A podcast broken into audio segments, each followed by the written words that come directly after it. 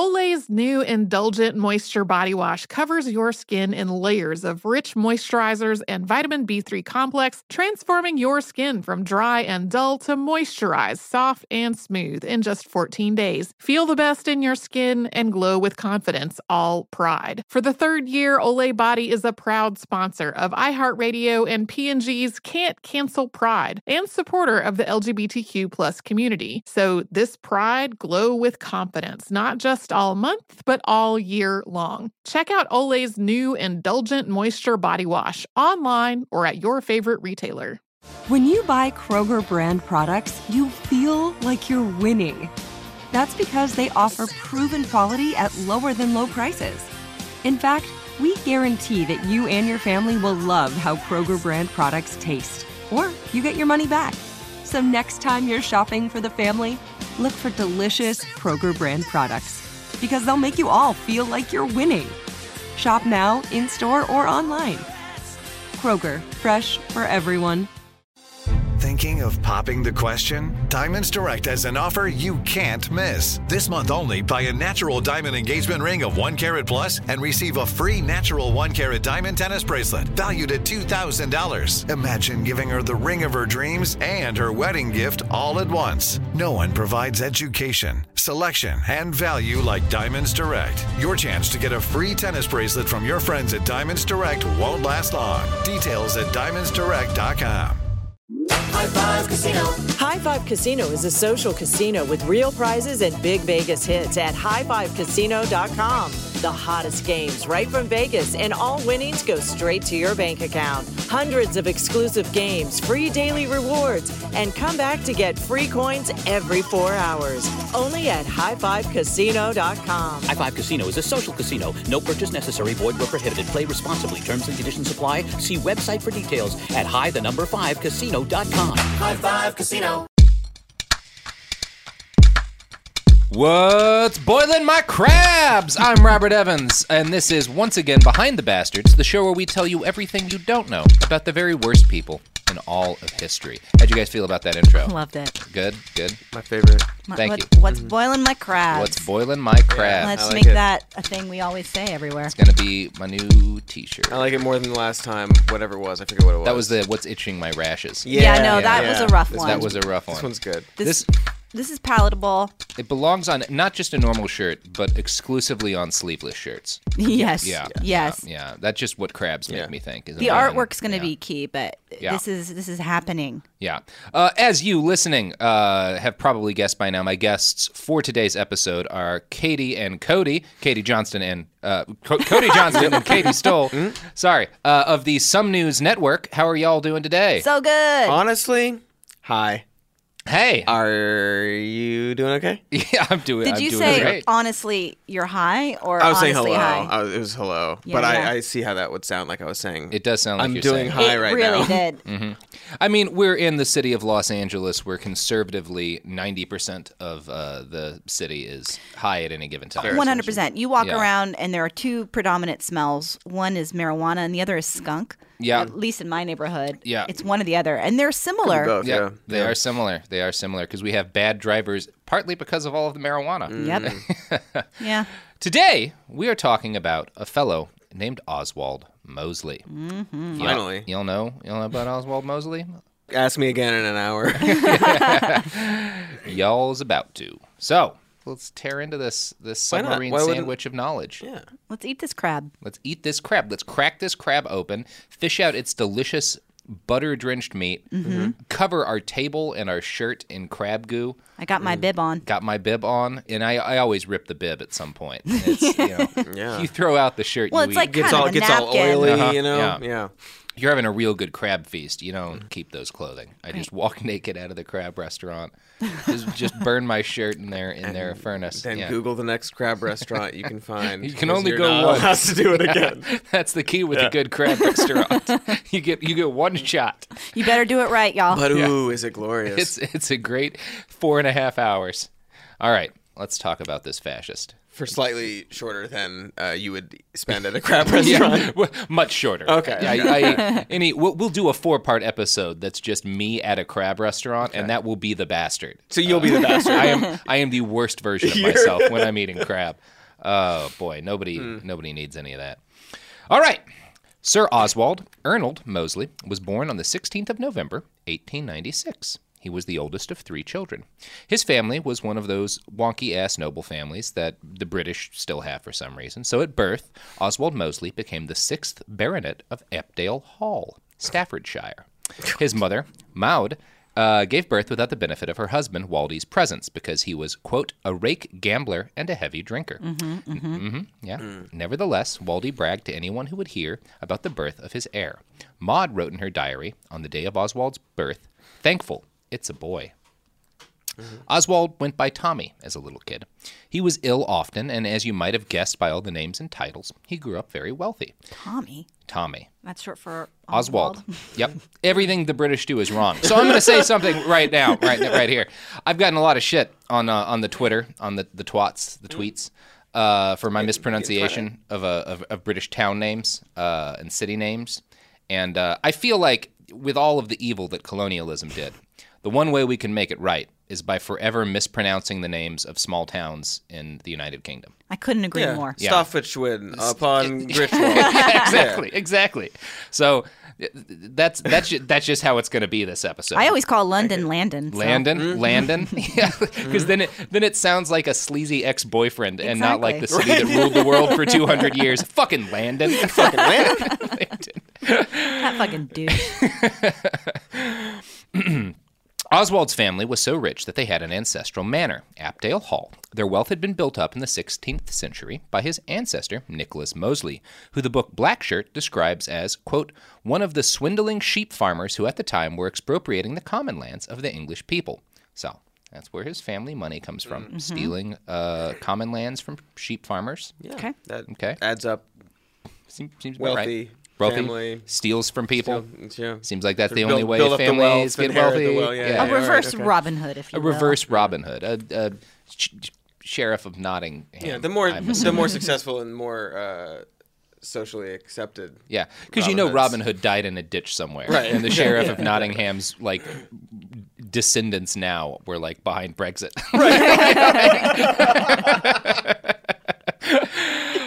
Oswald Mosley's great grandfather, Sir Oswald, later leased out their property in Manchester for a huge sum of money. For reasons which are unclear to me, due to my lack of knowledge of 19th century British leasing laws, the Mosleys wound up in a long running dispute with the Jewish businessmen of Manchester.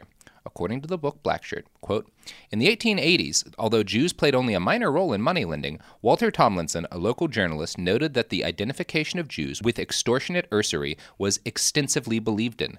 Mosley's grandfather was at the forefront of the campaign against Jewish emancipation. So his granddad was one of the big, I don't want Jews voting guys. Right out of the gate. Right out of the gate. Okay, wealthy family, wealthy family. Okay, okay. Anyway, here's what they thought about the Jews. here's, here's what they. okay. Yeah, okay. four paragraphs in. all right, yeah. here's what his granddad thought about the Jews. I don't know why I was surprised. Yeah. it it took longer than I expected, too, Cody. Oswald's grandfather wound up being his chief male influence as a boy. His dad, Waldy, is generally described as a piece of shit. Oswald later described his father as a hard riding, hard drinking, hard living Tory squire, much given to expletives. He will be the most likable person we talk about in this story. On one memorable occasion, Oswald's father drunkenly drew his pistol and started shooting out electric lights in Piccadilly Square. Again, seems like a guy I would have gotten along with. He also cheated on his wife constantly, which is not cool, uh, and she left her husband when Oswald was quite young. And he's doing it this because he knows he's rich and he can get away with it too. Yeah, yeah. So, I mean, yeah. yeah. That's what you do. You shoot out lights. Yeah. I mean, I'm down for that. that right, that sounds like a great night out. Good Get- for her, though. That's a, yeah, yeah. you know, back then people Power move. Mm-hmm. didn't leave their husbands that often. Yeah. Yeah, good for her. Mosley would later describe his childhood with his mom and grandfather on the family estate as idyllic. the property was a self contained economy, as English estates were in this period of time. There were farmers and servants who all worked to serve the rich people and all bought and sold from each other. It was essentially a we independent nation. Mosley later wrote that he and his family had, quote, little need to go outside the closed and charmed circle, and we children never did. Our time was divided between farms, gardens, and carpenter's shops, where the bearded Pritchard presided over a corps of experts who kept all things going as their forebears had done for generations. We were very close to nature. This is uh, fascinating. Yeah. Uh, because I know like a little bit about him. Yeah. And uh, what we're gonna be talking about, and like, yeah, all right, you grow up like that. You grow up in Mm-hmm. that insular kind of.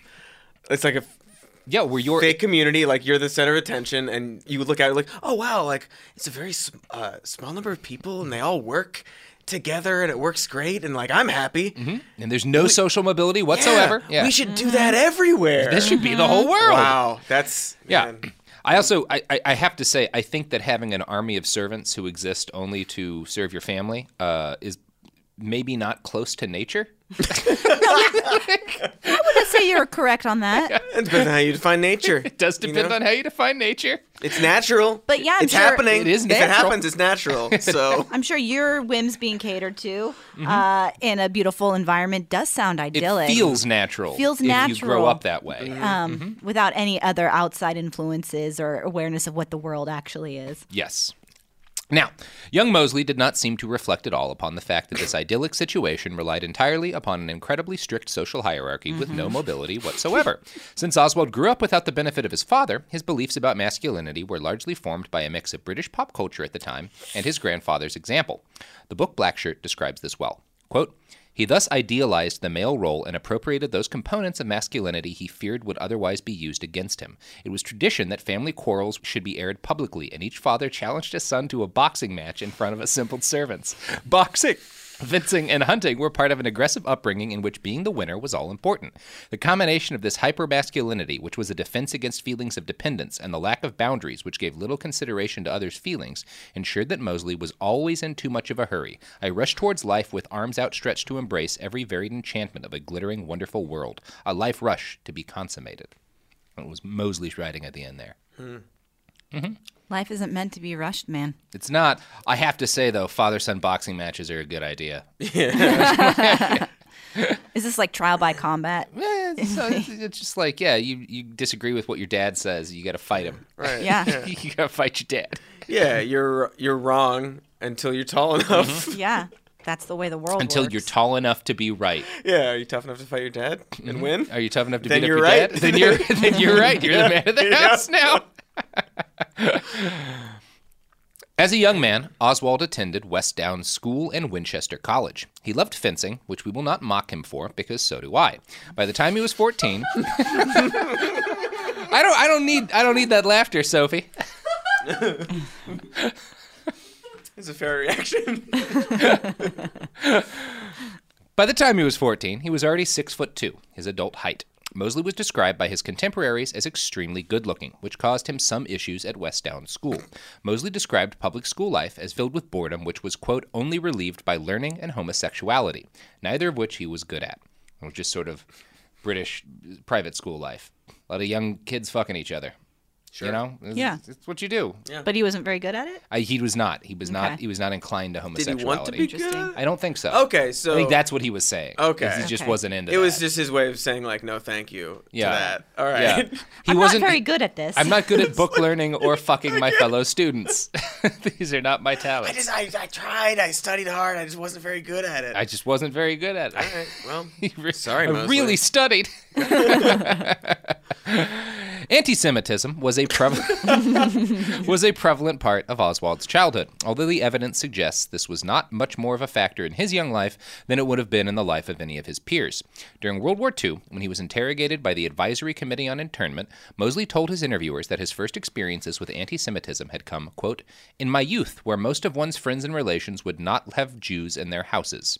He described this sort of anti-Semitism as, quote, old English growth and, quote, a whimsical brutality that was much kinder than German anti Semitism. Oh, that's rough. Yeah, that's, that's pretty Moe's, bad. A, uh, a whimsical Ah, Whimsical brutality. Those brutality. words don't go together. No, That they is like, man, they really do for we just people like that. we though. just whimsically beat the Jewish men in town with sticks when they come out at night. It's just the same old. You just like find another way to say it. You're Yeah. Like, no, we'll spin it like this. It's No, like whimsical what the brutality. Nazis are doing isn't okay. But when I chucked a brick through that synagogue window, it was with a smile in was my whimsy. heart.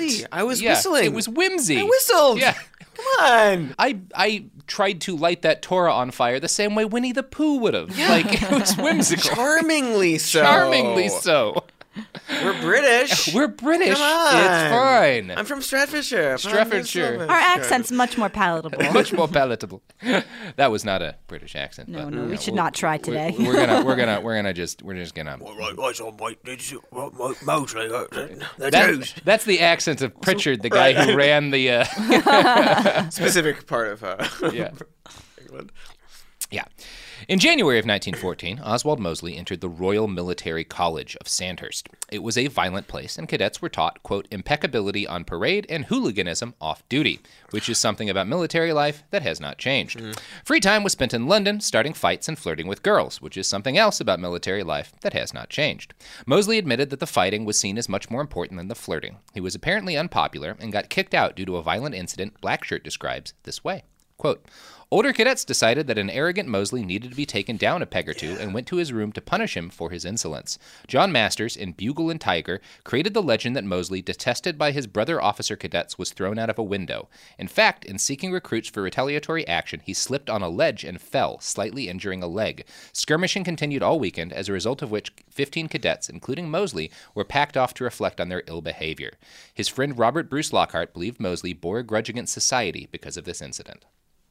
So, So he uh, was unlikable and people didn't like him. and people didn't like him. And when he tried to like get involved in the fighting at school, he fell off a window. Yeah. It's ledge. pretty- Yeah, so pretty he's sad. he's really Pretty full sad. of himself and Yeah. uh, hated, you know, Jews. yeah, d- definitely hated Jews. And, uh, yeah. although probably not more than anybody else in Yeah, the it's probably Royal pretty Military standard in Academy our- at in our Sandhurst. military.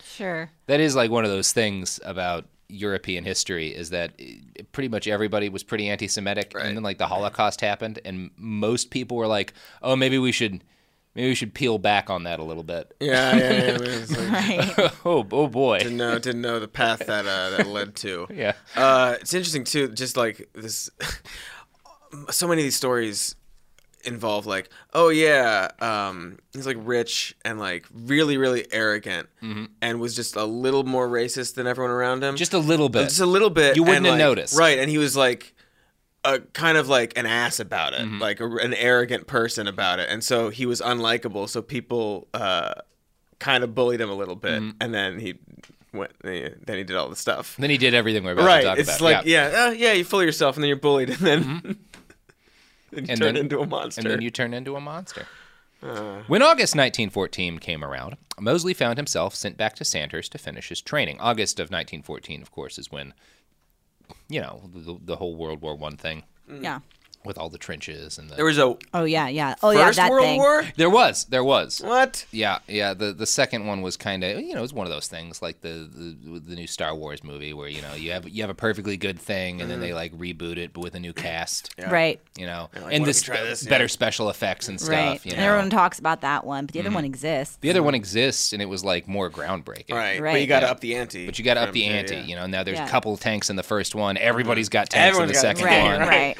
You know, there's pretty big bombs in the first one. There's the biggest bomb ever in the second one. Exactly. You know, it's just a little derivative. Yeah, I hope they don't make it a trilogy.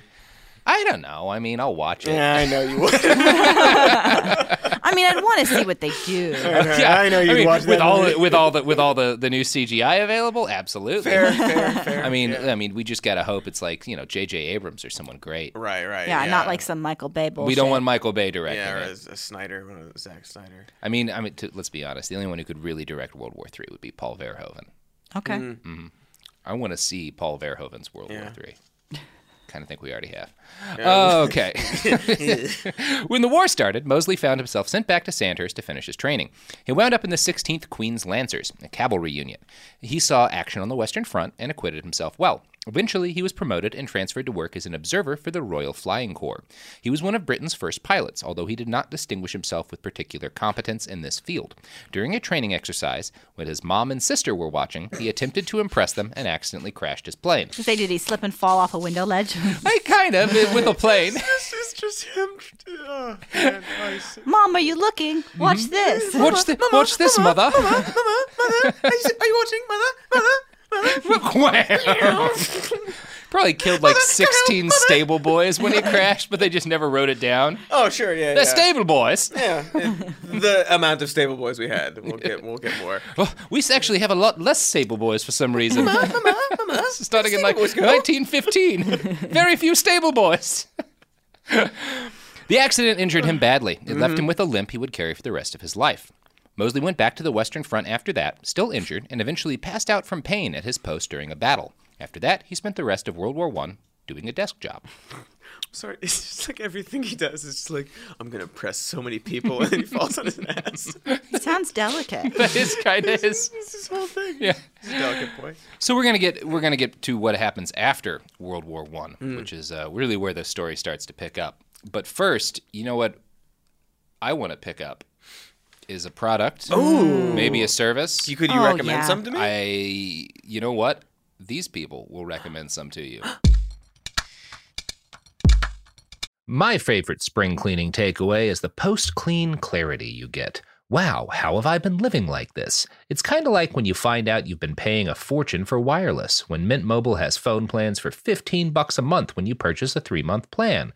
Wow, how have I been affording this? It's time to switch to Mint Mobile and get unlimited talk, text, and data for 15 bucks a month. Say bye-bye to your overpriced wireless plans, jaw-dropping monthly bills, and unexpected overages. Mint Mobile is here to rescue you with premium wireless plans starting at 15 bucks a month. All plans come with high-speed data and unlimited talk and text delivered on the nation's largest 5G network. Use your own phone with any Mint Mobile plan and bring your phone number along with all your existing contacts. Ditch overpriced wireless with Mint Mobile's limited time deal and get 3 months of premium wireless service for 15 bucks a month. To get this new customer offer and your new 3-month unlimited wireless plan for just 15 bucks a month, go to mintmobile.com/behind. That's mintmobile.com/behind. Cut your wireless bill to 15 bucks a month at mintmobile.com/behind. $45 upfront payment required, equivalent to 15 bucks a month. New customers on first 3-month plan only. Speed slower above 40 gigabytes on unlimited plan. Additional taxes, fees and restrictions apply. See Mint Mobile for details. The following is a high five moment from highfivecasino.com. Welcome to Burger Yippee. Would you like a hot apple pie today? Yes, yes, yeah, I won! Woohoo! So that's a yes on the apple pie? I just went big time playing High Five Casino on my phone. Real cash prizes, free daily rewards, over 1,200 games. Yeah! So yes or no on the apple pie? Whoa! Ah, I won again! I'll take that as a yes. Drive around. Have you had your high five moment today? Only at highfivecasino.com. High Five Casino is a social casino. No purchase necessary. Void where prohibited. Play responsibly. Conditions apply. See website for details. High Five Casino. Happy Pride from Tomboy X. We just dropped our Pride 24 collection. Queer founded, queer run, and creating size and gender inclusive underwear, swimwear, and loungewear for all bodies so you feel comfortable in your own skin. Visit tomboyx.com to shop.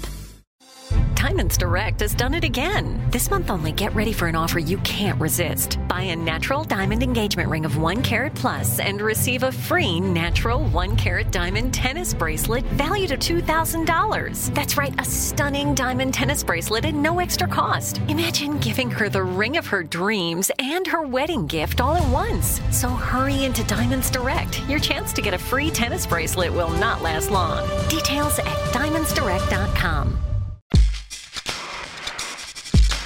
We're back. Oh, thank goodness. Uh, Ah, yes. You guys you guys land on any products you're going to service yourselves All of with? them. Nail it. Yeah, all the services and products. All the services and products. I like the ones that were mentioned. Yeah. the ones that, yeah, those are uh, those particularly those are my appealing. favorite of the products. and Yeah, I- services. I actually wasn't sure about them, but then after listening to it, I was like, oh, I have been convinced on those products and services. Do you know what that technique is, Cody? Advertising. Katie knows. I waited till you started to say A before I was like, yeah, I know. How do you both know that? Oh, it's. Uh, I was going to say marketing, but advertising is also. Yeah, I think we're both been around to college a couple of times, Amazing. I, I, I popped in and out. popped in and out. Speaking of people who popped in and out, Hmm. after Oswald Mosley popped out of World War One, okay, and then the war I was like, ended. "Wha- how uh, are you he married Lady Cynthia Curzon, the daughter of the Viceroy of India. Yep. Okay. Yeah, he did. he's that kind of guy. He was elected to Parliament straight away as a Conservative MP for the district of Harrow or Harrow. I don't care because of the Bengal famine. Let's Hmm. It's just, Har- let's it's just say that. Harrods. Yeah. he was 21 years old when he was first elected because, as the scion of a wealthy noble family, political office was basically seen as his due. Now that he was in politics, Mosley's ideology was quite simple. Always do my utmost in all circumstances to prevent it, the First World War, ever happening again.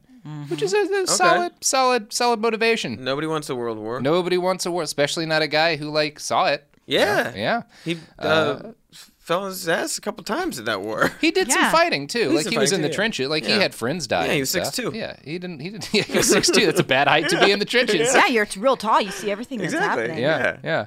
Uh, he had seen enough death on the Western Front that he considered it his duty to quote conceive a nobler world in memory of those who died. So that's so Okay. far, so far, good path. Let's read the next paragraph. In 1924, Mosley switched his political allegiance to the Labour Party. This was, coincidentally, the same year that the Labour Party first came to power in the House of Commons. From 1926 to 1930, Mosley was the MP of Smethwick. He developed a reputation as a young, brash political wunderkind. But in 1929, the stock market crashed. Mhm. Britain was hit very hard. Unemployment, which had been at 10% in 1929, shot to 22.2% by 1932, and the British economy looked to be on the verge of collapse. The great reserves of gold and jewels the empire had spent the better part of two centuries plundering had all been spent to win, or sort of win, the Great War. Now England appeared to be staring over the edge of a cliff. Oswald Mosley had sacrificed for his country, and he had seen many of his friends die for it. Since he was an ambitious young man with access to political power, he saw it as his duty to save his nation. And as he looked out into the rest of the world for suggestions on how he might do that, his eyes were invariably drawn towards Italy and the accomplishments of a little dude named Benito Mussolini. Hell yeah. You guys, you guys heard of this dude? A little bit. In passing. In passing, yeah. I heard he was yeah. handsome. Very good-looking guy. Mhm. Hell of a jawline. Yeah. Yeah. Mussolini's Partito Nazionale Fascista had just come to power in 1922. Nowadays, we think of Mussolini as basically a cheap Italian ripoff of Hitler, faintly ridiculous for all his evil. But that's purely a view brought on by hindsight. To people in the early 20s, Mussolini's relatively peaceful rise to power seemed almost miraculous, adds to the apparent instant turnaround of the Italian economy. In England, much coverage of Mussolini and his bold new idea, fascismo, was positive. On November 18, 1922, the Times of London called Mussolini a masterful man and credited his program with bearing the stamp of his strong character. Like most conservatives, the editors of the Times thought Italian fascism was a reasonable reaction to political turmoil. Quote, the rise of fascismo is the result, the natural result, of the progressive degradation of the representative system as it has been witnessed in Rome. So, even progressive papers were reticent to entirely condemn the hip new ideology. The Daily Telegraph's yearly review of major world events in 1922 didn't even mention the fascist coup that had just swept Italy. Just wasn't seen as that big of a deal. Italian fascism had inspired British imitators as soon as it appeared. The British Fascisti Party was formed in 1923. The National Fascisti split, split off in 1924, and the Imperial Fascist League kicked off in 1929. None of these groups gained more than a few dozen members, nor did they manage anything more impressive than some graffiti and a few tiny marches. In the mid 1920s, it would have seemed preposterous if you'd suggested to anyone that Oswald Mosley, the widely admired young politician, would become a fascist himself. In 1924, English socialist author Beatrice Webb called him, quote, the most accomplished speaker in the House of Commons. But after the crash of 1929, Mosley came to believe that radical change was necessary to save Britain from economic collapse. His first plan was written down in the Mosley Memorandum, a document that suggested hardcore protectionist economic policies in order to protect domestic industry from foreign trade. During her golden age, England had relied heavily on foreign export. This had caused the Depression to bite them harder than most because the collapse of their major trading partners essentially wiped out British industry. While most of the empire's political leaders wanted to essentially ride out the Depression until they could get back to selling British goods all over the world, Mosley wanted to reform the entire economy into a state of autarky. In other words, he wanted British people to only buy and sell from other British people, cutting them out of the world economy to render them immune to the destabilization of its booms and busts. He He wanted England to basically close its borders for the most part. Definitely didn't want it admitting any people from outside of England, and he wanted its uh, its economy, its its its agriculture production to be entirely self sufficient. Now, this was also this was a really common idea at the time. Uh, this was like Hitler's big idea too. Yeah, just Yeah. like ba- like the basic foundation of like nationalism. It's like, Yeah. no, Yeah. you protectionist, and you keep everyone out, and you do your own thing, like Mhm. uh, like maybe like uh, how Mr. Mosley grew up, Mhm, but bigger, His but, idea- bigger. the But- macro but for version. all of Yeah, England. Yeah, yeah, yeah. because his life was so perfect He when just- Mm-hmm. everything was uh, protected and insulated. Yeah, he just wanted to put uh, Britain first. Maybe he wanted to put Oh, Britain Cody. first. Yeah. Oh, Cody. Oh, Cody. Yeah. Did he coin Britain first? Oh, I bet he did. You've Oh, already- is that where he wanted to? Spoilers. We'll get to that. Is that what he wanted to put? Stop jumping ahead. Spoilers. But yeah, it just I sounds mean, like uh, It just sounds like everything else. It sounds like every other iteration of this cycle. But yeah, Sounds Britain like first. fascists are all the same four guys. yeah, it kind of just seems like uh, Well, maybe they might be all reincarnated. a bunch of losers uh, with a bunch of loser ideas that That's never another change. fair way to put it. Most of Mosley's contemporaries considered his ideas kind of crazy, but Mosley's other plans were more reasonable. He wanted to institute a massive public works program spending 200 million pounds over 3 years to create thousands of new jobs for England's unemployed masses. These jobs would include a mobile labor corps to rebuild the nation's slums. This was actually pretty reasonable. It's essentially the same thing, you know, as one of the linchpins of FDR's New Deal, the Right. Civilian Conservation Corps, which is why my granddad didn't starve during the Great Depression. He was building parks and stuff. Great idea. Mm-hmm. So Mosley has some good ideas and some bad ideas, like any politician. I can't. Yeah, yeah. Well, actually, the fact that he had good ideas makes him Right, a little- little bit unique. a little, beyond, like, bit like, unique. yeah. Yeah. the ideas thing really. Mosley saw a decent amount of support for this idea, but his plan for how to make this happen set a lot of people on edge. I'm going to quote from Brett Rubin's The Death of British Fascism. Quote, to combat unemployment and to deal with the economic crisis in general, Mosley believed that political power needed to be more centralized. He argued for the creation of a new cabinet led by the Prime Minister and other top MPs, which was to be advised by a think tank of economic experts. This cabinet was to utilize all of the resources of the nation to fight the economic disaster. Now, that was radical, but not entirely without precedent. Britain had done something similar during the Great War, with Lloyd George's Supreme War Council. Mosley was basically saying that the nation needed to treat the Great Depression the way they would treat a major war. It was not a popular idea among parliamentarians, but many British people thought he was right on the money. So Mosley remained popular with the people, even as Britain's political elite rejected his ideals and sought to heal the nation's export trade and revive the economy that way. The Labour government sought to balance the budget, which required a massive cut to employment benefits and other entitlements. Mhm. Mm. You gonna Yeah. Mm. guess how that went for the Labour government? Yeah. I don't know. I think I need to do that. Mosley was infuriated that the Labour government had basically ignored his ideas, and in the spring of 1930, he resigned from the Labour Party after giving a huge speech in front of Parliament where he said that Britons must, quote, get away from the belief that the only criterion for British prosperity is how many goods we can send abroad for foreigners to consume. yeah, there it is. There it is. His words were met with raucous cheering, which helped further convince him that what he needed to do was create his own party to solve the nation's problems. He grew even more popular after this speech and his resignation, and many of his fellow parliamentarians even began to see him as something of a hero. In 1931, Oswald Mosley announced the formation of a new political party, which he called the New Party, since he was not the most creative man in the world. He convinced several other members of the Labour Party to resign and join him as well. Some of these guys got cold feet and jumped ship instantly, but enough people stayed the course that they were able to give the new party a go. The new party's goals were based around the principles Mosley had already outlined. He wanted to create a small six man council who could pass legislation at will in order to make necessary economic changes faster. what, if, what if just six guys had the power? My God, We'll just get this done quicker. Tommy, what are you doing? The new party advocated strong import controls. Mosley also created the new party youth club in order to get young men interested in politics. His politics. At Mhm. first, a lot of British liberals and progressives joined a party they assumed was meant for them. In 1931, due partly to the failure of their austerity measures, but largely to the existence of the new party, the Labour Party got fewer votes than the Conservative Party. This pissed off quite a lot of people.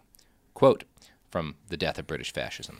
Following the declaration of the results, an angry mob formed outside the town hall. They shouted at Mosley, calling him traitor and Judas. The son of the defeated Labour candidate charged the steps and accused Mosley with ruining his father's chances. In response, Mosley turned to John Strachey and said, That is the crowd that has prevented anyone from doing anything in England since the war.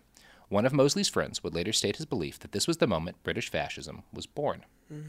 He's just so angry that people won't let him do exactly what he wants to do. Mm-hmm. Yeah, he wants to do the thing. It's good. Hmm? Let him, he has this just idea, Let him do it. and people don't agree entirely with it. They agree with parts of it, but they don't agree with all of it.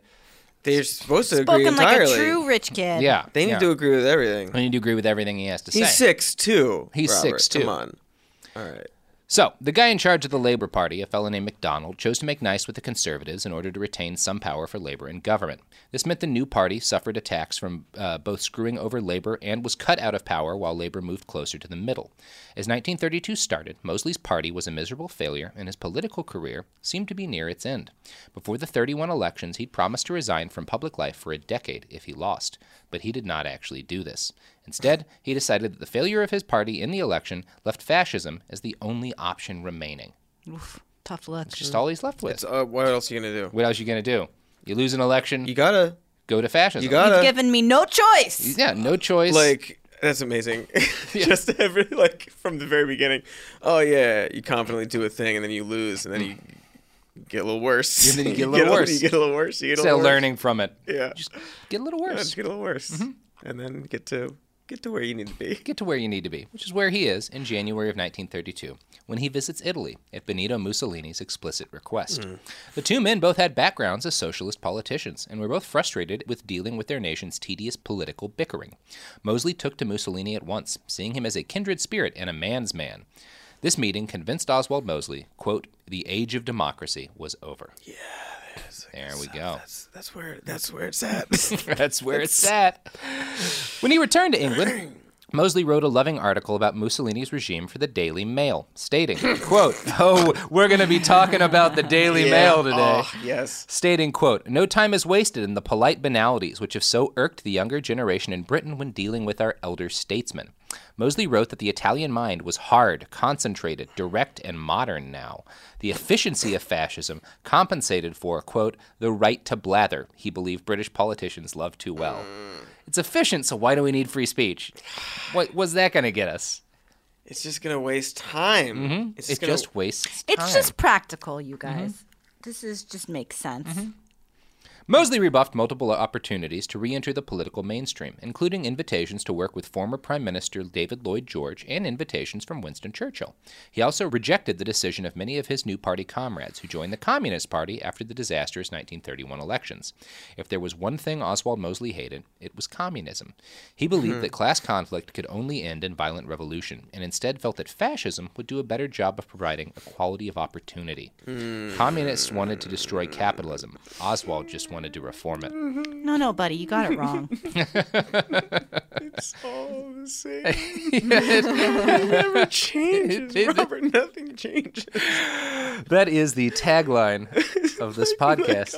Nothing has ever changed or ever will change because Ah. people are just kind of dumb. Yeah. A lot of the time. Petty, lazy, dumb. Petty, lazy, dumb. Stubborn. Scared of not having uh, as Scared. many nice things. Mm-hmm. Uh huh. Mosley knew that Italian or German fascism wouldn't just work if it was transplanted in England. He decided that, in order to save God, his mm, nation, yeah. it would be his duty to create a new and uniquely British form of fascism. Oh, sure. Yeah. Mm-hmm. It's all the same. It's all the same. What if we just, what if we, I know this got 70 million people killed, but what if we tweak it? God. oh. Which is Just like, that, what are the British flavors? Mhm. yeah, well, uh, Sticky toffee pudding. Sticky What if- toffee right, pudding. It's like, Yeah, what if that- we make that's this actually the poison next- bubble gum? Yeah, What if poison. it's peppermint bubble gum poison? Yeah. Like what? what do we, what do we throw a little bit of lime in that gu- yeah, bubble gum? It didn't work. The, the poison didn't work because it was lime. God, we need these to make it fascists lemon keep poison. Hmm. killing all the Jewish people. What if we tweak the flavor a little bit? What if we change the uniform slightly? Oh, now they're killing Muslims. Okay. Ah, okay. Oh, Oh, shoot. Okay. Okay. What if? Okay. What if? Okay. What if we change it slightly again? What if we look at this flag? Uh, this is a nice flag. I like This is- flags. this is a different flag than the last I guy's like used. devoting things to flags. Some of us are going to use the same flags. Mm, yeah, we might use similar, we're used to very similar flags. We might like wink at other flags. Now, Part of why Mosley was so drawn to the idea of British fascism was his military background. During his time in the service, Mosley has developed a love of discipline, even brutal discipline. One of Uh-huh. his friends, Harold Nicholson, said at the time that, quote, Tom cannot keep his mind off shock troops, the arrest of his political enemies, their internment in the Isle of Wight, and the roll of drums around Westminster. He is a romantic. That is a great failing. Can't keep his mind off arresting his enemies. Such a romantic. Such a romantic. Such whimsical brutalism. Whimsi- whimsical brutality. I see the problem here. You guys think words mean the wrong things. No, they know that they mean They the know. wrong. Yeah, they know. the problem is that we think words mean things. Right, Yeah. That's- exactly. We put yeah. Mm. actual meaning into words, and they don't give a shit about anything. He's a romantic, Cody. That's his failing. he was too- yeah, he's too much of a romantic. Yeah, For his own good. Well, because you know what, when I'm when I'm taking a lady out on a on, an, on a nice date, and I Yeah. really want to impress her, of course. First thing I do, show her my shock troops. Sure, sure. Absolutely. Then I imprison my enemies on the Isle of Wight, Mhm, and mhm. then you know a little little bit of necking in the back of the car. Yeah, yeah, you, know, yeah, you yeah. Well, know? that's an aphrodisiac, It's an for sure. aphrodisiac. Out, ladies love seeing the political enemies of a guy get locked up on the Isle of Wight. Oh, yeah. Yeah. that's Show her- just show basic. her your Isle of Wight.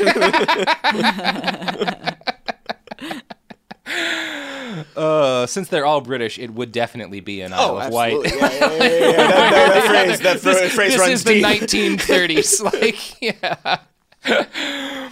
In October 1932, Oswald Mosley officially founded the British Union of Fascists, or BUF. He wrote a book a few years later titled Buff. Yeah. yes. Boof. He was kind of buff. I'll give that to him. Yeah, six two. He wrote a book a few years later titled Fascism: A Hundred Questions Asked and Answered that explained why he decided to use the same word as the Germans and Italians rather than invent a new term that might have been more palatable to English ears. Quote. Fascism is the name by which the modern movement has come to be known in the world. It would have been possible to avoid misrepresentation by calling our movement, which he capitalized the M in, by another name, but it was more honest to call it fascism and just let everyone know exactly where we stood. It is up to us to defeat misrepresentation by propaganda and explanation of the real policy and method of fascism as it will operate in Britain. In the long run, straightforward dealing is not only honest, but also pays the best. so he was an honest, and straightforward fascist. Yeah, fascists hate propaganda. He was a fascist you'd like to have a beer with if you weren't, you know, a Jew. Then you would not. Mm. No, then you definitely would. not. Yeah, well, yeah, he yeah. wouldn't let you in his house. Right. But yeah, yeah. You know what will let you in? Is this is a bad ad lead, and that that shouldn't be how we do this. No, no, that was good. No, maybe Oh, no. maybe put like a, a river of uh, something a little nicer in between. Yeah, uh, a li- li- little, a little. Uh, what do we? What do we? What's a product we can advertise for that's on the table right now? Altoids, curiously cool mints. I noticed that they, Arctic. your Altoids, Katie, come in a nice silver container that you could also store your weed in, Absolutely. or some some pills of MDMA, Uh-huh. tabs of acid. I could store a lot of things in this little. Cops probably aren't going to search your Altoids container. Yeah. They're less likely than a jar labeled acid. Unless they listen to this podcast. Unless they Thanks listen for to this blowing up my podcast. spot. Fucking A. There are other drugs you can keep in there though. There are. Don't limit Keep a yourself. little bit of alcohol in there. Cops, if you confident. like this show, don't listen to that. Most cops love this show. That's a big part of our Yeah, listening yeah. base.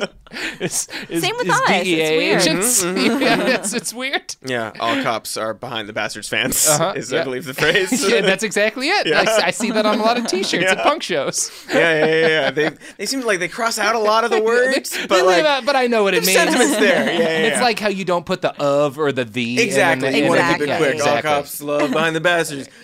All cops are. Uh, Yeah, yeah, there- all yeah, that's cops how are it goes. bastards. Yeah, yeah. I think we put enough daylight between that anti-Semitism stuff and I super uh, agree.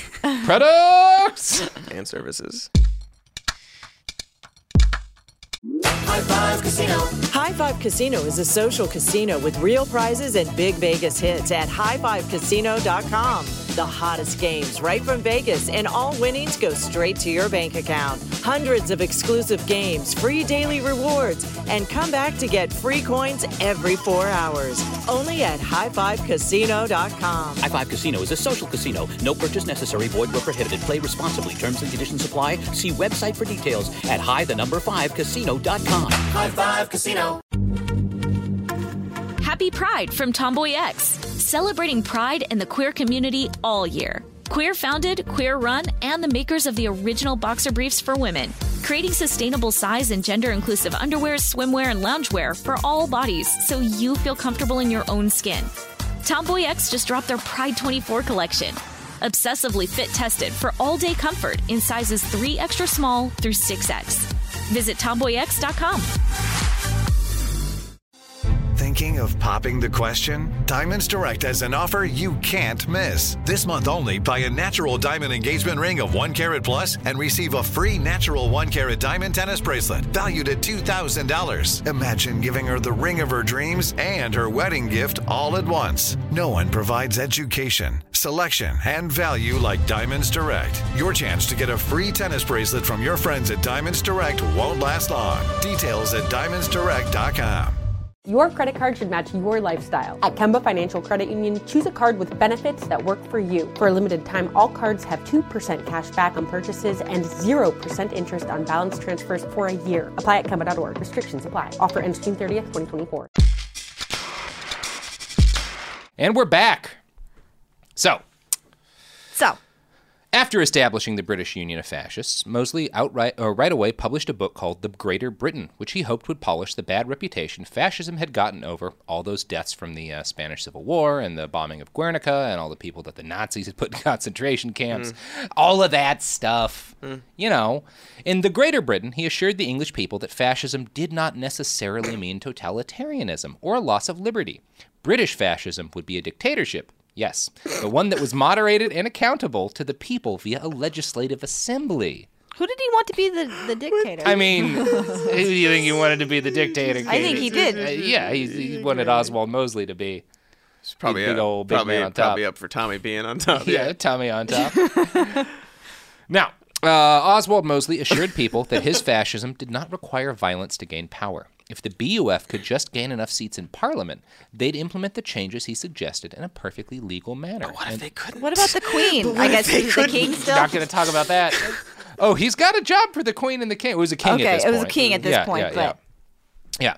Yeah. So Mosley tried to convince the people that embracing this idea and adopting it gradually was a smart choice because fascism was the new way of things worldwide, and Britain might as well get a head start if they wanted to compete. This was basically him cribbing a concept from an essay by Benito Mussolini, The Doctrine of Fascism, which said this quote, if the 19th century was the century of the individual, liberalism implies individualism, we are free to believe that this is the collective century, and therefore the century of the state. In other words, the 20th century would be the fascist century, and there was no sense fighting it. Given where the global balance of power stood in 1932, it's easy to see how a number of people could have come to this conclusion. Mosley told his people that both left and right wing had failed them. The right wing could guarantee stability, but it could not create progress. The left brought progress, but instability. A fascist middle was necessary to unite the two. Like a, like there's like there are like two ways. Mm-hmm. But what if there was like a, an, ad a, An a more than a additional s- more than two Mhm. way. A- a- a s- a second plus one. second Mhm. plus one Mhm. way. Yeah. Uh, like a like a almost fourth way. I think those are the only two ways to, to describe it. Yeah. Okay, Yeah, okay, Yeah, I think good. we got it. We nailed it. Quote Fascism is not dictatorship in the old sense of the word, which implies government against the will of the people. Instead, Mosley believed that fascism rested, quote, on the enthusiastic acceptance of the people and could not endure without their support. So that's good. Yeah. That's also essentially It's a whimsical fascism. a whimsical fascism. you want that support? You know, it's it's it's it's eh, Winnie the Pooh fascism. Yeah. Mhm. So yeah, if, Uh, if it gets a little, I get hung up on so th- this Britain first, this this isolationist kind of idea, but l- taking so much like putting Mussolini on a pedestal and like celebrating other places. Well, you got a problem with Mussolini, Katie? No, he's hot. You know, I've Mm. only I've only read Italian history up until about 1934, but it seemed like he Sounds was a good. pretty cool guy. Yeah. I've Yeah. only read German history up until about 1929. so But where I really, left off- a lot of good speakers around that time. Yeah. Lot of really Yeah. engaging speakers. really good to And- hear. Good to yeah, hear. Yeah. I'm excited for what comes next for them. Mhm. Yeah, yeah, No spoilers, guys. I wonder what else they have to say. Ah, so, um, but uh, well, because also because that whole what you were saying about how like yeah Britain first, but then you support like Mussolini, all these people. That's just what they do. Like, Yeah. there's li- literally a Hitler quote who's- that's like, "Yeah, um, I'm not saying we're better than anybody. I think we should be like our own thing, and like Japan go, they do their own thing. He was- he was China like- does their Right. own thing. We all just sort of do our own. I'm well, not saying we're better. China does Japan's thing. Sure, sure, sure, sure, sure, sure, He was No, he was totally. not a fan of China doing its own thing. I don't believe he uh, said that in the that quote, but Yeah. yes, yes, yes. It's just so interesting. Uh, we respect what they're doing and we want to steal it, but we want them to be far away from us. And Oh, yeah. you know, Yeah. Yeah. Now, in Mosley's vision of British fascism, his equivalent to the German Fuhrer would be the minister, a single man who would have basically all the power in Britain, but who would be subject to a vote of confidence every five years. If the people stopped supporting this dictator, the king would be able to appoint a new one, who would then have to go about earning the support of the masses so that he could win a confidence vote. That seems like a lot of checks and balances. lot. Mm. that's a- There's one. that's a lot. That's that's a check. You know for what? fascism, yeah. If you got none, one, that's a lot. That is a lot. Five That is years a lot. is a, a good amount of time. for a dictator. Yeah, yeah, yeah, yeah. It doesn't seem like a, a ruler's best interest to have a dictator. But what if we have another ruler who's like, all right, you don't like that dictator. What about this What dictator? about- what about this dictator? Exactly. So you might see how reasonable people, though, could get suckered into the British Union of Fascists, considering this is before that whole World War II thing starts. guess- and sure, sure. democracy, eh, people are seeing some flaws in it. I mean, I'm, I'm, I'm, I understand that there are people who can fall into Yeah, movements yeah, like yeah, this. yeah. but, uh, it's a little more understandable in 1932 than say 2019. Sure, Sure. sure. Yeah, yeah. I definitely agree with that. Yeah, yeah, exactly. As moderate as Mosley's new take on fascism may have seemed on the surface, it quickly turned into the battle fascism we all know and hate. The first signs of this were obvious from the way Mosley and his fellow fascists react to the disruption of their meetings and Mosley's speeches. The first signs of this were obvious from the way Mosley and his fellow fascists reacted to the disruption of their meetings and Mosley's speeches by people who we'll call, I don't know, not fascism likers. Yeah. Yeah. The, uh, That's a the- catchy title. Oh, Yeah. Uh, Fashopposites. Fasho- Fashopposites. Ooh. Fashopposites. Great. Starting with the announcement of the BUF, party gatherings were often disrupted by hecklers, mostly communists and other assorted fashopposites, who shouted over Mosley until they were ejected from the gathering. For a little while, Mosley grinned and bore it. But after a few months of this, he decided to form a paramilitary organization dedicated to stopping these sorts of disruptions. Whoa, The- whoa. Yeah. Uh oh. this is where things go off the rails. Ooh, it took a couple of months. uh, It No, no, took a couple no, of months. no, That's enough time. That's all, that's all it takes. Just takes the a BUF had established a youth league right away, of course, which initially just encouraged its young members to be athletic and play sports like rugby. The young men wore no uniform and therefore did not set off any alarm bells as a military force. Initially, a government study later revealed most Britons viewed Mosley as, quote, a colorful eccentric and fascist occasions as entertaining spectacles. But as disruptions of fascist events grew more frequent, Mosley reformed the youth auxiliary into something with sharper teeth the soon to be infamous black shirts. Yes. Yeah. Hell yes. Yeah, that was they wore black shirts. Yeah. Mm. Good Here's- for their teams. Good for their, for sports, their team. For, the sports, teams. team. Yeah, yeah, yeah. Their sports team. Yeah, you can, you need you need colors for your sports teams. You Exactly. wear- You wear, jerseys. Exactly. Here's the death of British fascism. Quote Mosley stated that the black shirt Stuarts and originated with his resolve to not succumb to disruptors. Mosley claimed that as the movement gained momentum, so did its resistors. Rather than allow his meetings to be shut down by a disruptive, organized minority, Mosley created the London Defense Force to train and recruit more black shirt stewards. He claimed that the creation of the black shirts was entirely out of defensive necessity, a result of increasing hostility to his movement. However, there is evidence that this force had an offensive capability as well. The press accused black shirts of unprovoked attacks on communists and later Jews. The Times testified to black shirts verbally provoking a group of young Jewish men in London in the summer of 1933. The Daily Worker of January 23, 1936, charged Mosley's black shirts with raiding its offices, turning over cars, and causing extensive damage. Hmm. Weren't the black shirts also Mussolini's? Brown shirt. Oh wait, brown Mussolini's. Shoot, I forget which ones Mussolini had. It was black shirts. Black shirts. it was what was it? Mussolini's, Black then brown shirts. shirts, yeah, yeah. yeah, yeah, yeah. Bla- brown shirts were Hitler's. They all got their. They all got their fucking shirts. Yeah, you all got your teams. You all got Today, your today jerseys. it's Fred Perry. I mean, he could have gotten some more, Yeah. a bit more creative. Yeah, yeah. They all got their and Punisher logos. Right, right. Yeah, yeah. Fucking, yeah. And they're like little LARP shields and, And their stuff. little LARP shields and stuff. From 1933 to 1937, Oswald Mosley averaged 200 speeches a year, each of them accompanied by a large group of black shirts. These young men lived in Chelsea, London, at a barracks called the Black House. At the height of the BUF, more than a thousand men lived there full time. They trained in jujitsu and lived under military discipline. From 1932 on, they were a constant and very visible presence at rallies. Now, the black shirts received a major endorsement in the public consciousness in 1934 when Lord Rothmere, a conservative newspaper tycoon, embraced the BUF and its paramilitary auxiliary. Rothmere ran a little newspaper you may have heard of called the Daily Mail. Mm. There we go. On January 8th, 1934, the Mail published an article titled Hurrah for the Black Shirts! I'd like to read a few quotations from that article, which was written by Lord Rothmere himself. He's, he's counted as Viscount Rothmere in this, which is a word I know how to pronounce. Mhm. Mm. Yeah, you even though did it's it. spelled Viscount, which is d- dumb. I always thought it was Vicomte. That's, pr- that's actually probably right. I don't know. Yeah, I mean, I don't know either. I don't Viscount Viscount Rothmere. Yeah, there it is. Yeah, Yeah, okay, I agree Right? with that. Yeah. Mm-hmm. I'm on board. I'm, I'm, f- I know how it pronounced. because he's not good enough to be a full one. no, no, Absolutely of not. course under not. no No, he's second circumstances. commander, Yeah. yeah. he could Yeah. assist one. Yeah. yeah, in certain areas. yeah. Quote from "Hurrah for the Black Shirts." I wonder if the Daily Mail is is still a great newspaper. Anyway, because fascism comes from Italy, short-sighted people in this country think they show a sturdy national spirit by deriding it. If their ancestors had been equally stupid, Britain would have no banking system, no Roman law, nor even any football, since all of these are of Italian invention. The Romans invented cool stuff, so Italian fascism's sweet as hell, yo. I love logic and reason as well.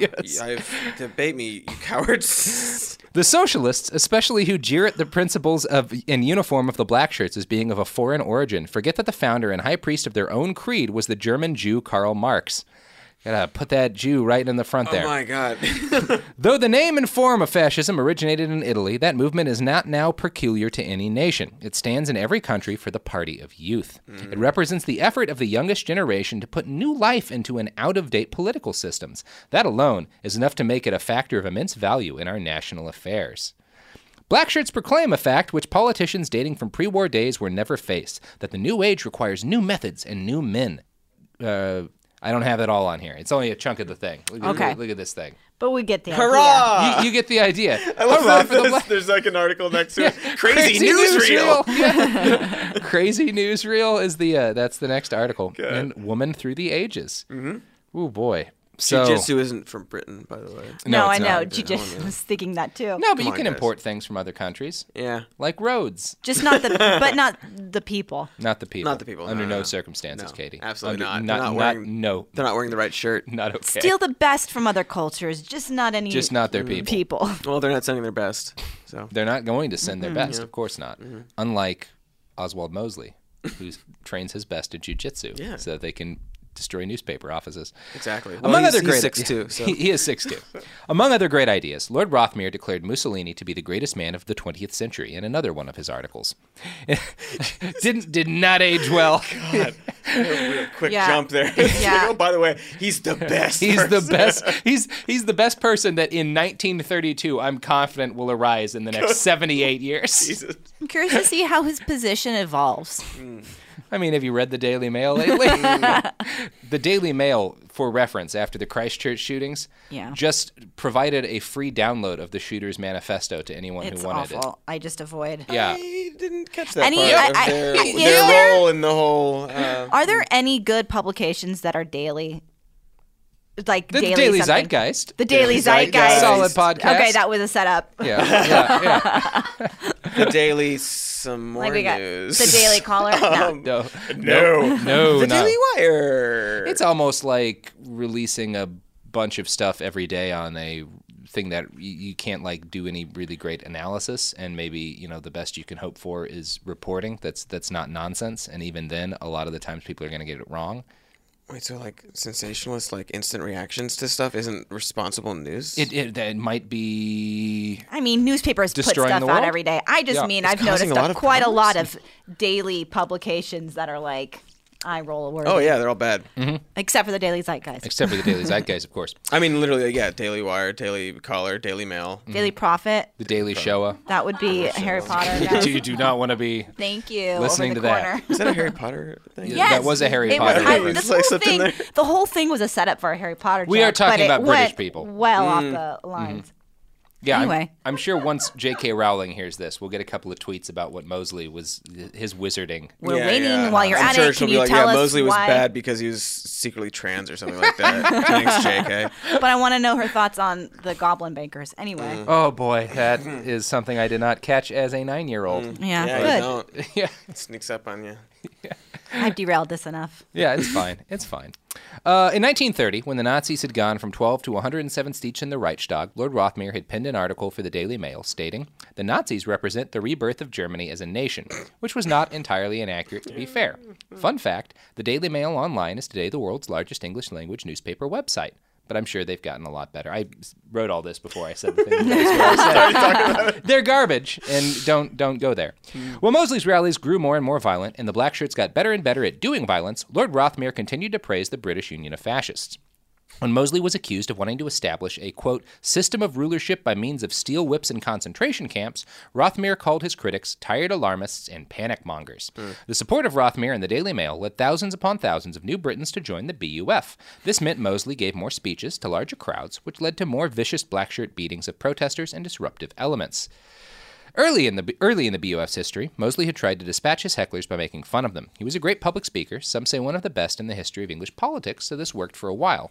But as time went on, the blackshirts took more and more of that responsibility and used more and more violence to do it. According to the death of British fascism, quote, Brutality on both sides of the podium abounded in this period. Although Mosley claimed he forbade his blackshirts to use weapons of any kind, the Constitution of the Blackshirts outlined careful rules for keeping order at BUF meetings. It stated interrupters will be ejected only on the instructions of the speaker when the persistence of an interrupter prevents those in his vicinity from hearing the speech.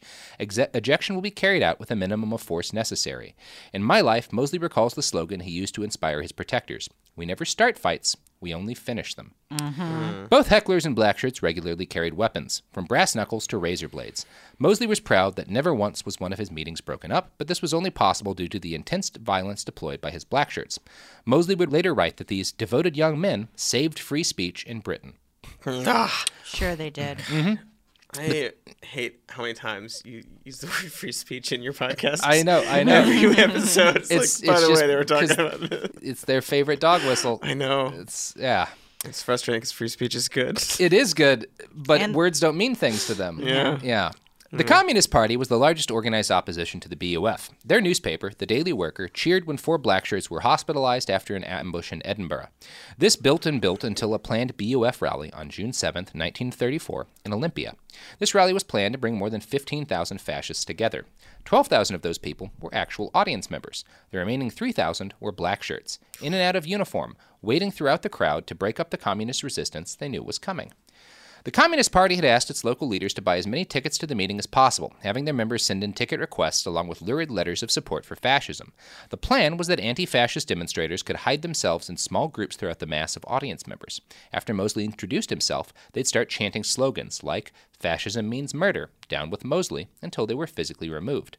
Other groups would cut the lighting cables. These interrupters would all wear black shirts to confuse the fascists, and they'd stagger their disruptions in order to make sure that, as soon as the fascists cleared one group out, the next would start up, completely derailing the planned meeting. This plan worked brilliantly for the first hour or so of the meeting, until the blackshirts managed to ferret out basically all the communists. They removed 30 people in total. 21 of these people were arrested outside by the police for obstruction, public disturbance, and refusal to cooperate. In the end, Mosley was able to finish his speech. He made as much hay as he possibly could out of the demonstrators, showing up that same night on the BBC. He claimed that communists had attempted to shout down free speech and asked the audience, now I put it to you, to your sense of fair play. Would you have handled these Reds very gently when you had seen your men kicked in the stomach and slashed with razors, your women with faces streaming in blood? Now, there was zero evidence that anything like that had happened. In fact, one of the other panelists interviewed had been at the speech and denied seeing any weapons in communist hands at all. Instead, he said that he'd seen interrupters struck in the head, in the stomach, all over the body with complete absence of restraint. He called it the worst violence he'd seen, short of the war. To their credit, the BBC would not have Mosley on as a guest again for more than 20 years. The media sided with the interrupters, widely panning Mosley's blackshirts for their violent response to what amounted to minor acts of disruption. Geoffrey Lloyd, a conservative MP, attended the rally and later told the Times of London he was, quote, appalled by the brutal conduct of the fascists last night. Five or six fascists carried out an interrupter by arms and legs. Several other blackshirts were engaged in kicking and hitting his lifeless body. Oddly enough, Mosley's biggest supporter in the mainstream was David Lloyd George, a liberal. Shortly after the meeting, George wrote an editorial and stated, quote, It is difficult to explain why the fury of the champions of free speech should be concentrated so exclusively not on those who deliberately and resolutely attempted to prevent the public expression of opinions of which they disapproved, but against those who fought, however roughly, for freedom of speech. Lloyd George believed that people who showed up at a political meeting with the intent of disrupting it have no right to complain if an exasperated audience handles them rudely. Rudely. Rudely. Rudely. Rudely. With whimsical With whims- brutality. With whimsical brutality. so much use of the phrase free speech, none of which Yeah. were written by me, by the way. These are all. Qu- Oh, I all believe quotes. you. Yeah. I know. This swing towards greater violence occurred right alongside another event that would further radicalize Mosley's fascist party. Three weeks after the Olympia rally was the Night of Long Knives, where Hitler's Nazi party consolidated power by murdering at least 85 political rivals. Many people who had been on the fence about this Hitler fellow and his Nazism leapt right the fuck off that fence after the Night of Long Knives. But Mosley and the BUF backed their fascist brothers to the hilt. Blackshirt, the BUF's official newspaper, claimed that the men Hitler murdered were guilty of the greatest fascist crime disloyalty to the leader. Yeah. Yeah. Yeah. That's what you can't do. But what We're getting about all the free gri- speech, all the good guys? hits. All Yeah. the good hits. Well, not once you're in charge. Yeah. Sure. Free speech until you get in charge. Right. And then never again. Oh, okay. That Loyalty is up got- here, that's less free catchy speech though. Just below it. Yep. Your And hand then- got a lot lower in And between then those I don't two. know, violence. I guess. Man, they love beating people up. They do love beating people up. It's a lot of fun. So, uh, this is the move that finally lost Mosley the support of Lord Rothmere. He pulled the Daily Mail support of the BOF in the very next issue. Brave. Yeah, brave man. Brave. He only supported him for like Say he's a coward. Couple of years. Couple of just a couple, Couple of years. Just years. a couple years until all the things that he said became clear that he meant them. Yeah. Oh, you meant the things. Oh, I see. Oh. Oh, oh, Oh, I interesting. should be taking you literally this whole time. Mummy. Mummy. Mummy, are you watching? Apologies, British people. Sorry. At the time, Mosley claimed Rothmere had only chickened out on his fascism due to pressure from a cabal of Jewish advertisers. It was one of the first stirrings of public anti Semitism from Oswald Mosley, who up until this point had walked a fine line of supporting the Nazis and being a fascist without actually blaming the Jews for all the world's wars. That would change rather dramatically as time went on. But we'll have to tell that story on Thursday when we come back for part two of Oswald Mosley's life story. I can't wait. Good luck, Tommy. You guys think it's going to end well? Yeah. Yeah, All I- stories have good endings. They do. They do. I feel like he's going to be a cool guy. I think he's gonna be a cool guy with good opinions, uh, who goes about bringing those opinions to fruition Mm-hmm. Mhm. in healthy, productive, kind ways. I feel the same way. I think he's going to get married and Good. settle down. I do too. I think he's. Oh, gonna, yeah, he's that's gonna, all part of He's it. gonna find a wife, maybe a couple of wives, Maybe a couple wives. maybe a harem who's legally obligated to never leave the palace. He seems like that kind of guy. He does seem like that kind of guy. I can't tell if you're. There are so many possibilities there's of so how many this story possibilities. could go. Let's uh, let's let's plug some pluggables before we uh, we we pretend to go away until part two. Yeah, plug it. Yeah. yeah. well, I I won't see you for another day or two. We're Yeah, gonna, we're I'll- gonna go and I'll then we're miss gonna you come guys. back. That's how we do this Yeah, show. uh-huh. Yeah, we just keep driving back and See you forth. in a couple of days. Um, you can check us out online. We've got It's a true. podcast, Even More News podcast. We've got a Patreon, patreon.com slash some more news, which Yeah. And the YouTube Uh, show. Our YouTube show is called Some More News. Uh, it's on YouTube. You can Yeah. Google it. Uh, also, Some More News Twitter. My personal Twitter is Dr. Mr. Cody. mine's Katie Stoll. And I think those are all the things we can plug. I you can plug whatever you want. First off, Game Uh, of Thrones is coming back a couple weeks. mm-hmm. Oh yeah, I don't think a lot of people have heard of that. Oh, it's a great show. Yeah, the- you should catch up on it. Yeah, you, you check check that one out. I don't want to ruin anything, but it's got dragons in it. Cody, God damn it! But that but out. but to be fair, the dragons are computer generated. Oh well, So sorry.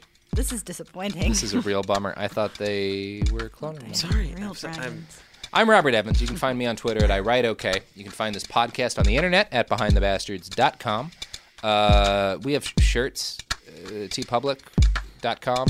Buy a shirt, buy two shirts, buy three shirts, buy four shirts, five, six shirts, seven, Seven. eight, nine. We don't have that many designs. Ten? You would be Buy buying 10. multiples. Buy ten shirts. You don't have an all cops are behind the bastards fans shirt. He's got to have a grab bib Put shirt. a little parentheses in there. We're, we're- we're working on Yeah, that one, all Cody. right, all right, good, good, good, good, good. I feel like that one's going to go over real well. Yeah, yeah. That- People will love it. All kinds. Oh, That'll, that'll be my new driving shirt instead of the Save Lives Do Crime shirt. You're just promoting your podcast, I'm just man. It's promoting- fine. You haven't heard it? I thought I think you love it. That's what the shirt's about, man. This is the episode. Go go hug your family or some shit.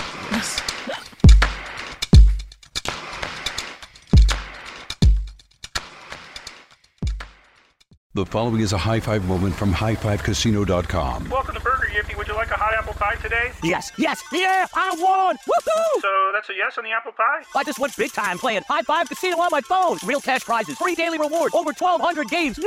So yes or no on the apple pie? Uh, Whoa! Ah, I won again! I'll take that as a yes. Drive around. Have you had your high five moment today? Only at highfivecasino.com. High Five Casino is a social casino. No purchase necessary. Void where prohibited. Play responsibly. Conditions apply. See website for details. High five, casino.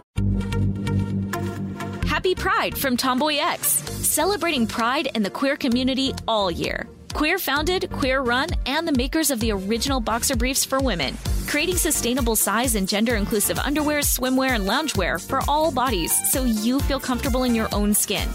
Tomboy X just dropped their Pride 24 collection, obsessively fit tested for all day comfort in sizes 3 extra small through 6X.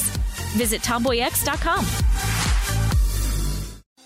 Thinking of popping the question? Diamonds Direct has an offer you can't miss. This month only, buy a natural diamond engagement ring of 1 carat plus and receive a free natural 1 carat diamond tennis bracelet valued at $2,000. Imagine giving her the ring of her dreams and her wedding gift all at once. No one provides education, selection, and value like Diamonds Direct. Your chance to get a free tennis bracelet from your friends at Diamonds Direct won't last long. Details at diamondsdirect.com.